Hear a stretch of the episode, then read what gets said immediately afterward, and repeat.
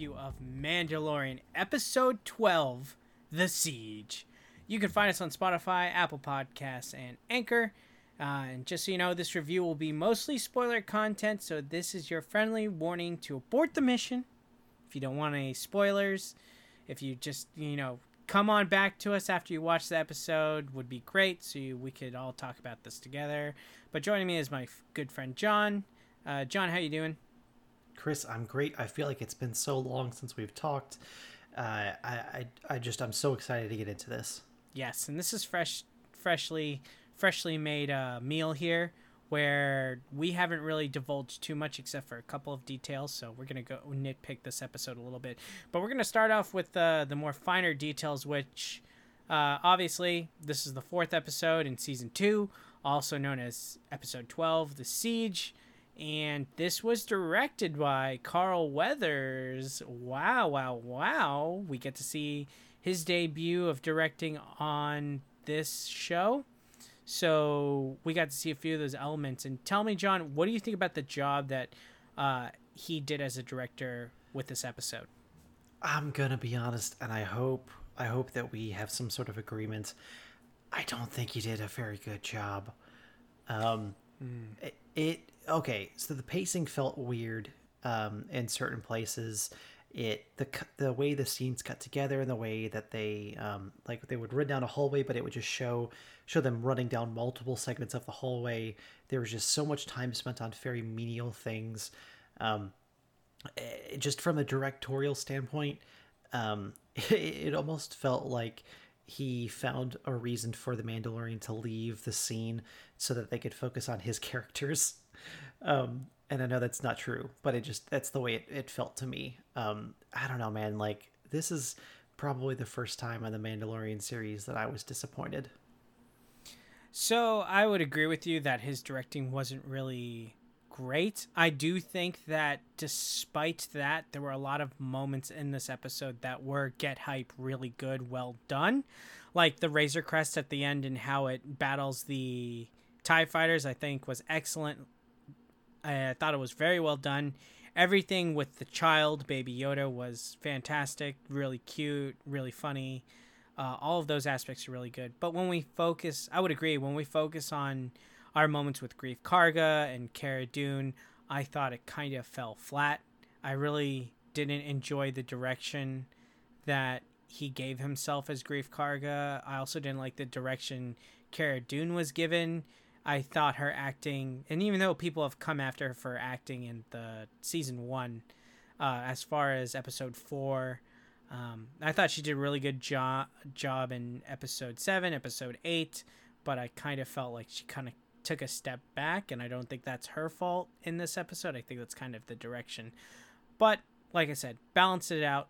A lot of bad uh, individual acting motivations, but man, some of the set pieces were really spot on for me. It felt like Star Wars. Yeah, and it just to be honest, it felt like there were a lot of moments in the in this in the show that felt like they were leading somewhere and then they just completely abandoned it or they really? completely mis- misdirected. So the first being um, uh, when they were talking about the planet itself near the site near the the base and how they kept saying like the the lava tide's gonna rise it's gonna take the the speeder um, and then the, like no lava ended up coming up. Just the base exploded from the coolant malf- malfunctioning. Um, I just it, it felt like they were leaning towards some kind of like massive escape where they're trying to outrun this giant wave of lava or some kind of like environmental disaster. And that never happened. Um, and oh. uh, the the Mythrol um, I think is how you say it. Um, the guy from the, the the series premiere episode that was frozen in carbonite um, every time they cut to him he was giving people dirty looks and it just it seemed to me and maybe i'm just misreading this but it seemed like he was going to betray them at some point and that he was going to yeah. um, say like his true allegiance and throw them under the bus maybe trap them in the base and he was going to escape. Um, but it just felt like they kept hinting towards that and then he was fine the whole time. He was on their side. He was doing his job. But Greef Karga gave him so much of a hard time about his life debt and the time that he had left. and it just felt like that would have been natural for him to want to get out from under that and to do anything that he could and he would have been um, it would have been an easy way to apply pressure from the empire on him would be to say hey we can get you away from this guy. You don't have to work for him the rest of your life. Just help us out with this. But it never paid off.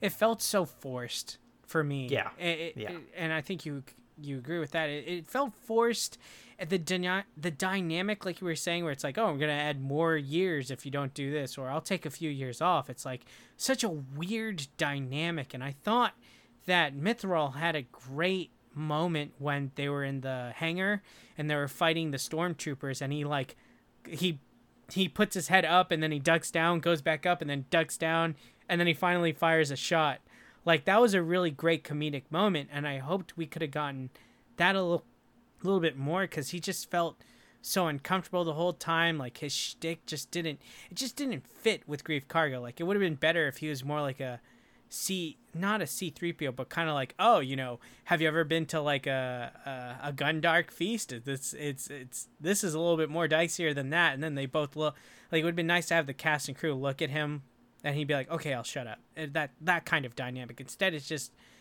it's pulling teeth with the way Greef Karga treats him as his assistant and stuff like that.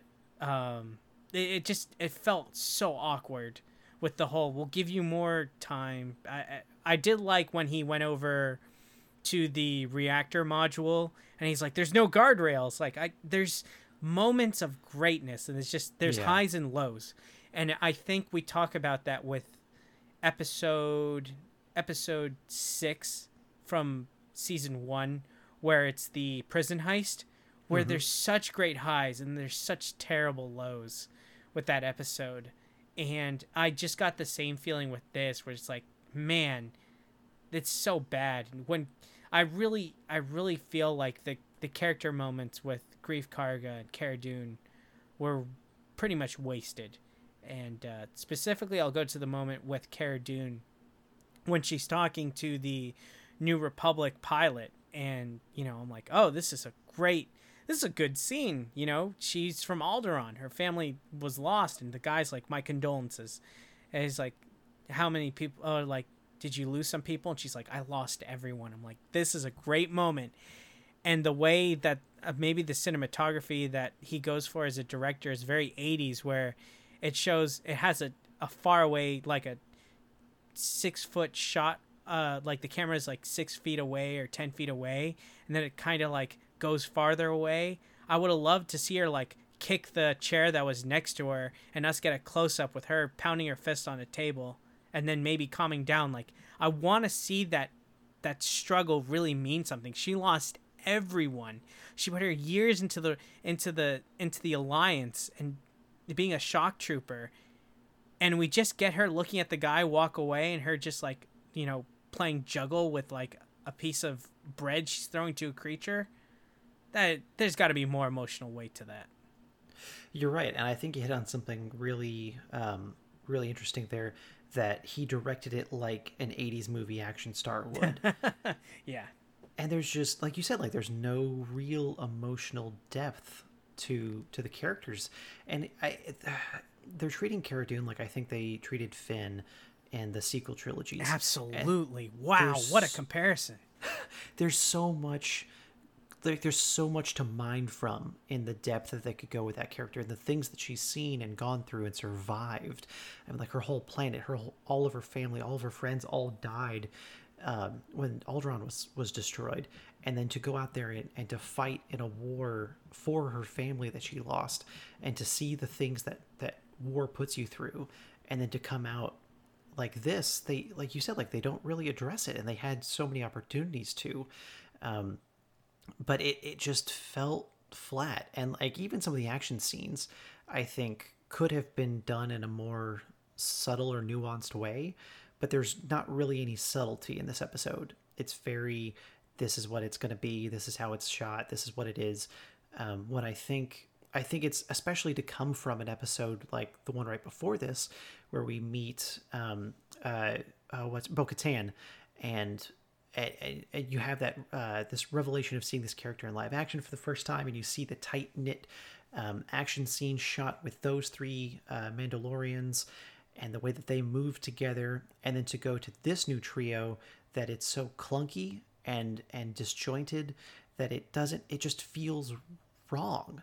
Um, especially just the just the contrasting nature between the the last episode and this one. Um, and I know it's not very often that I say a whole lot of negative things about The Mandalorian because it is a great show, and I think that this episode, more than most in this in this season so far, is going to be one that we're going to have to look back on again once the series finale or season finale happens to gain a better perspective. Um, this seems like it was a, a like a stepping stone in a new direction, uh, but that it, it was a not a great, uh, well done standalone episode. Yeah, that brings up a very interesting point. I don't know why I said yeah like that. It brings up a good point of, gosh, we're gonna look back at this episode for really great information that plays a part further down the line, but we're not gonna pay attention to like the first half of it at all. We're yeah. gonna be focusing on the second half because that's those that's where the meat and potatoes are. That's where we get the information about which I think is the coolest part, which is the ending, where we see Moff Gideon for the first time in the flesh. No hologram. We see him in the flesh this time. We saw him in hologram first appearance last week. This time we get to see him for real.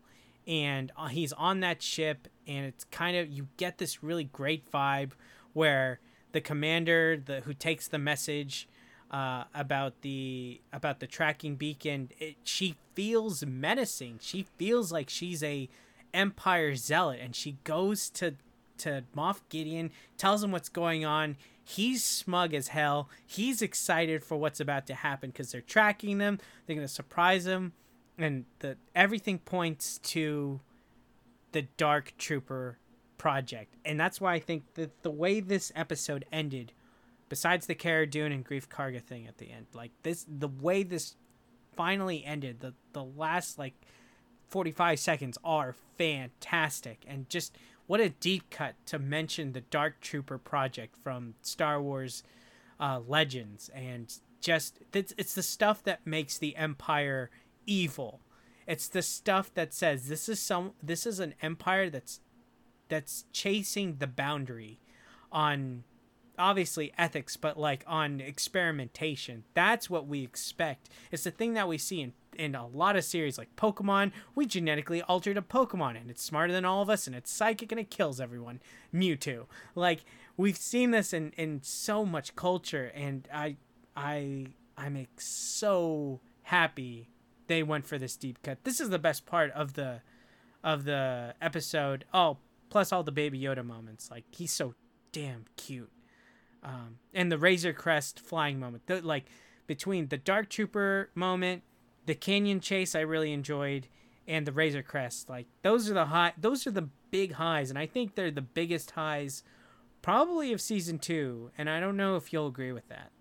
So I will disagree on a couple of those points. I personally, it feels like they're just trying to lean into the cuteness of Baby Yoda rather than the significance of Baby Yoda, and and just leaning into what the audience like it, it, it's all for the audience and the viewers at this point. It's not really for the story. Um, like there's no real reason to have like a five minute scene with him interacting with another kid trying to steal his cookies like that doesn't move the story forward. And to be in season two of this of this show where everything around them is propelling the story forward that just felt like we got stuck for a minute. And it yeah like of course baby yoda is, baby yoda is adorable and we're never going to call him the child and that's that. And it, it, yes like he's a great merchandising opportunity but that felt more like a studio note where they said I, I need you to like get some more screen time for baby yoda being cute. Um you don't my, you don't like that at all I at this point like it was fun in season 1 where we learned about the character and like who he was or who he is um, just as like an introductory thing. But at this point, if you're going to lean into something, I need it to propel the story forward in a more significant way. And it, it it's kind of worn out its welcome for me at this point. Like if if you have another cumulative like 20 minutes of screen time telling me how cute Baby Yoda is, which is something that I already know, it, it's not going to do anything for me. Um, and, and maybe I'm in the minority with that, but please don't revolt against me just because I don't like Baby Yoda at this point in the story. Um, the other thing I had, had an issue with was the timing of the repairs. It like it was almost cheesy to the point where um, he dropped it off like to see the shape that the Razor Crest was in and how horrible it was how he couldn't do light speed he could barely maneuver in the thing um, and then in the exact amount of time that he was away and then had to fly back immediately to get baby yoda to go save him and help his friends his ship was in perfect working condition and able to outmaneuver all those tie fighters and beat them. And like for the story, yes, of course it makes sense that he was able to do that, but it just it felt cheap to me, like just the timing of it all at least. Hmm. Wow.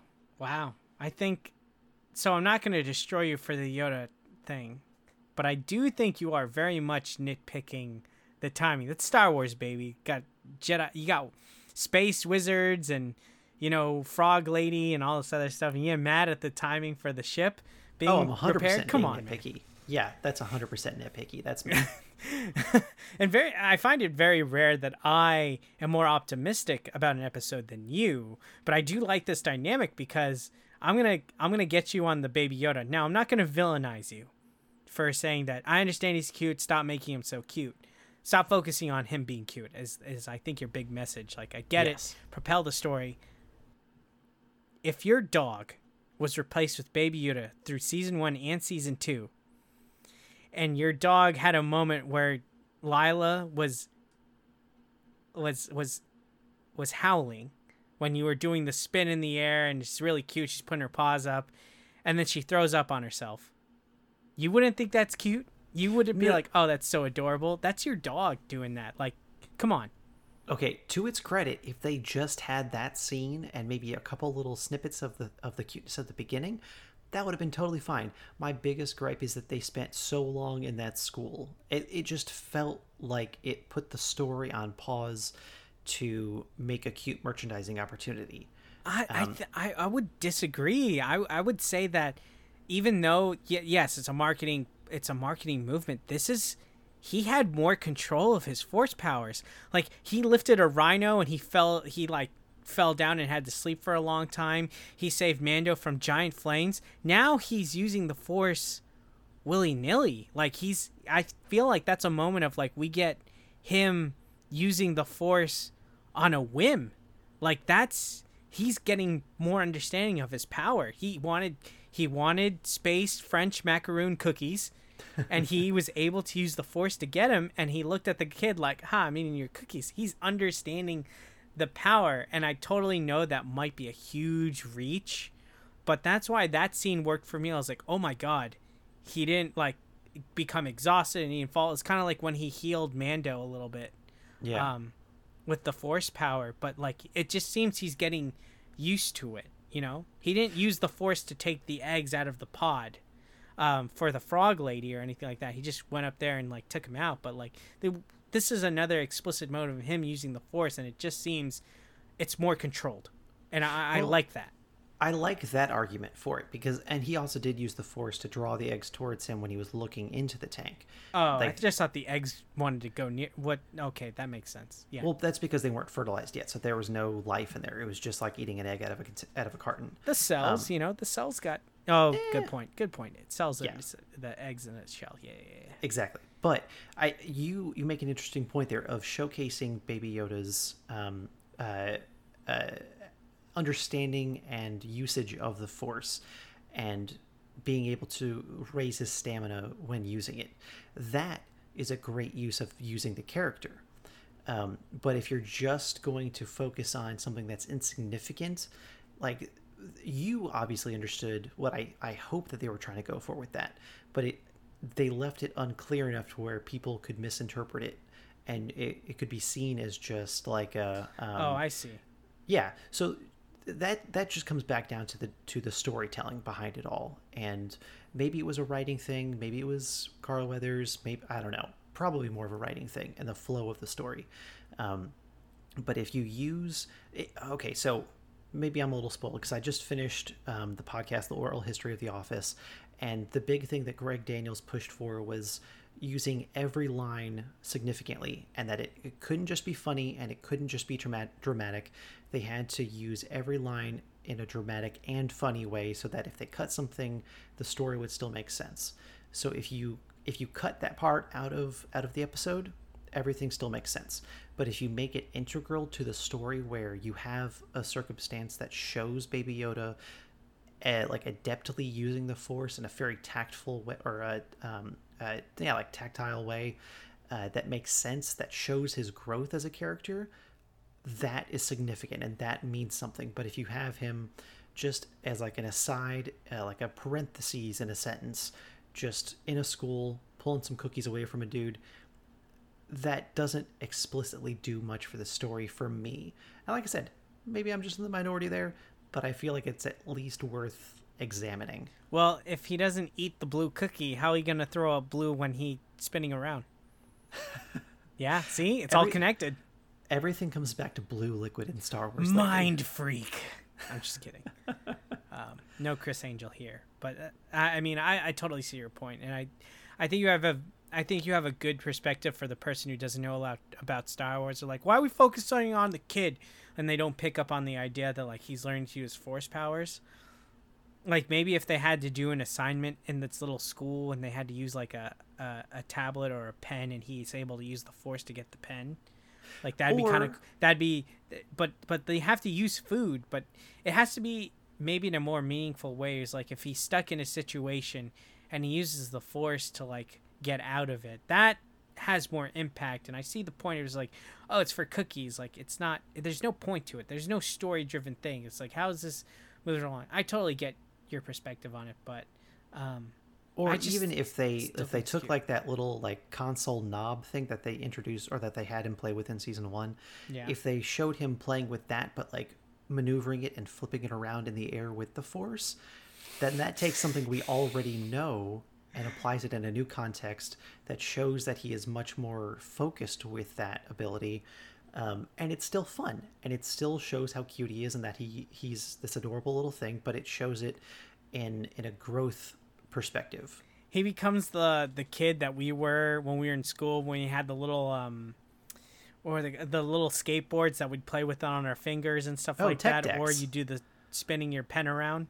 Like yeah, you want decks. him to be that. yeah, the tech decks, well, yes, and he you wanted to do that with the little knob. I find that uh, that would be really funny. That'd be cute. Uh, yeah, exactly. But See, no, that's is... the thing. That that's the thing. Like it, it still shows his cuteness. It still does the job, but it does so in a more relatable and meaningful way in my eyes. Yeah, but then that kind of you kind of get into that uh, X Men Michael Fassbender moving the little dots, the, the things going around in the circle when he had three balls and he was killing people with it like bullets. You know, that's what I reminded if you have Baby Yoda playing with like these things in his hand using the Force. You know he's a child. He wants he wants he wants cookies. Yeah i just and this is the last thing i'll say about this but at, at some point they're going to have to move away from the cuteness. They're going to have to make him integral to the story. He's going to have to be put in jeopardy again and it, he can't be this cute little baby forever like in 50 more years he's going to be a teenager and he's going to have to grow up at some point um, so I, I, I just hope that they don't get stuck in a rut of using Baby Yoda for just one color in the palette that they've established for themselves. Like they they it's like an ex machina. Whenever they need him to use the force like in a very significant way, he'll do it. But if they just want to have him uh, like be around and be in the be in the room, he has to be cute all the time. And I think that's just going to get old for some people. Well, before we segue to the future, let me ask you this did you enjoy the action as far as the uh, tank uh, speed, like the the chase sequence of the Tie fighters? Uh, did you enjoy any of that, or you know, did, I know you had your gripes with the hallway scene. I thought they were fine, um, but did did you have any issues with that canyon scene? No, I thought that was probably the most well, or that was that was probably the best part of the episode. Mm. Okay, yeah. Oh, did you? what did you think about? Do you b- agree that the that the message that they had when they went made it to the lab was kind of a red herring for the whole like oh the dark trooper project and it was like oh look snoke like they might be using this for snoke and then we get the dark trooper project did you see that as a red herring or what i mean that the the whole like using uh baby yoda's blood to clone force sensitive beings was kind of the impression that i got. And and maybe like a backdoor way of setting up the technology for how they um, raised uh, uh, the emperor from the from the grave or how they designed and made Snoke because that would have been done around this time for the first order to take a take hold and when when that uh, captain received the transmission from the engineer she said you will be rewarded in the new order. Um, and that kind the new of era. Get, new era yeah. And, and so that kind of gave the impression of the empire has moved on. This is the next thing coming about and we know that it's going to be the first order. So that it, it, gave me first order vibes in that sense and you have all these zealots following around um, a, a, highly trained uh, general in moff gideon um, but it i wouldn't be surprised if they lean into the cloning aspect more um, which they talked about m count so obviously that's midichlorian uh, so they're bringing back that from the prequels oh, that's God. a thing again but the, I, I think they did that in a better way where it's it's more about like the science yeah. behind it and less of the magic. I will disagree with you on the that that you're uh, saying that it's going to be for the first order. I disagree. I think it's going to continue to be the remnants of the empire because uh, remember the them Emperor Palpatine being a thing was secret and these are empire zealots and we still don't know how the first order was founded and remember the first order didn't have like oh there's a cloning thing for the emperor and snoke and blah blah blah like it sounds like oh yeah so we're gonna give you mention of how we're trying to make snoke but the big focus here for moff gideon is the dark trooper project um, and i feel like it's a thing where when she says the new era she's definitely thinking of the the final acts that the emperor takes uh, for to to consolidate his power and go to Exegol. I definitely think that the First Order it has to be something on its own. Uh, I think this is still operating for the Empire. There's no transition. They're not. That like I said, she is kind of a zealot, but it's a zealot for the Empire, not the First Order, um, because we don't get any any like Snoke. Like if they clone and make Snoke, and the Empire's like, yeah, we did it. Now let's go hide at Exegol. Snoke will make a new First Order and cause chaos, and then eventually will come out with the brand new Empire because he's sown chaos in the in the in the galaxy. Like that's what I get from that. Um, I don't think they're the the First Order is connected right now. Yeah, and that's fair. Um, I, I sorry I, to sorry to, to to to knock you down. No, you're totally fine. I mean, I, I would definitely agree that I, I don't think it was like an overt saying like we are going to become the first order, but it, it, it just kind of implanted that idea in my mind or like uh, made me think about that of like moving on to the next phase beyond the empire. But I think you make an interesting point of these are zealots of the empire. Um, they're not trying to go off and start their own thing. Like they're trying to reclaim what the empire had. Um, so I think that that's definitely a very fair argument and, that's such a and, and, if i'm the one who's saying that and like you not to say that if someone like you who also really likes star wars doesn't necessarily pick up on that i fear for the rest of the fan base who's not super into it who just watch the movies and they're watching mando it's like you're going to be confused on how the first order came about and that once again writing and setup and having a, a plan would have been really nice so that you don't get confused about that stuff. And so that's it's it's like it's like um how does Game of Thrones do it just so well of setting things up and people like having discussions about that, but people are gonna miss the whole first order shit. It's just so it's disappointing for me. But um let's segue to the future. Uh the next episode is titled The Jedi. And it's directed by Dave Filoni. Yes and it's also written with Dave Filoni and J- Dave Filoni, Dave Filoni and uh, and uh, Jon Favreau. So I am. I hope we see Ahsoka next episode. Oh, 100% we're going to see Ahsoka in the next episode because Ahsoka was Dave Filoni's creation. So there's no way he's not going to be the one to direct the episode where they introduce Ahsoka in live action. Yeah, absolutely. I, I I'm excited. Um, and we're gonna we're gonna have to review two episodes when we come back because Thanksgiving is next week, so we will not be we will not have an episode out on Friday. Uh, so we're gonna do a double whammy. So uh, for the week after and the first week of December. So just stay tuned.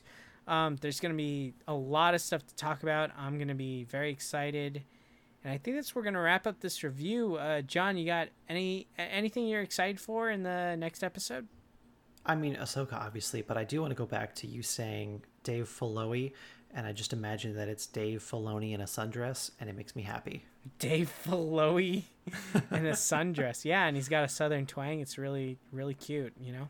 Oh There's- yeah, yeah. You're making uh, iced tea on the porch, and and uh, got a big. I imagine a big sun hat as well.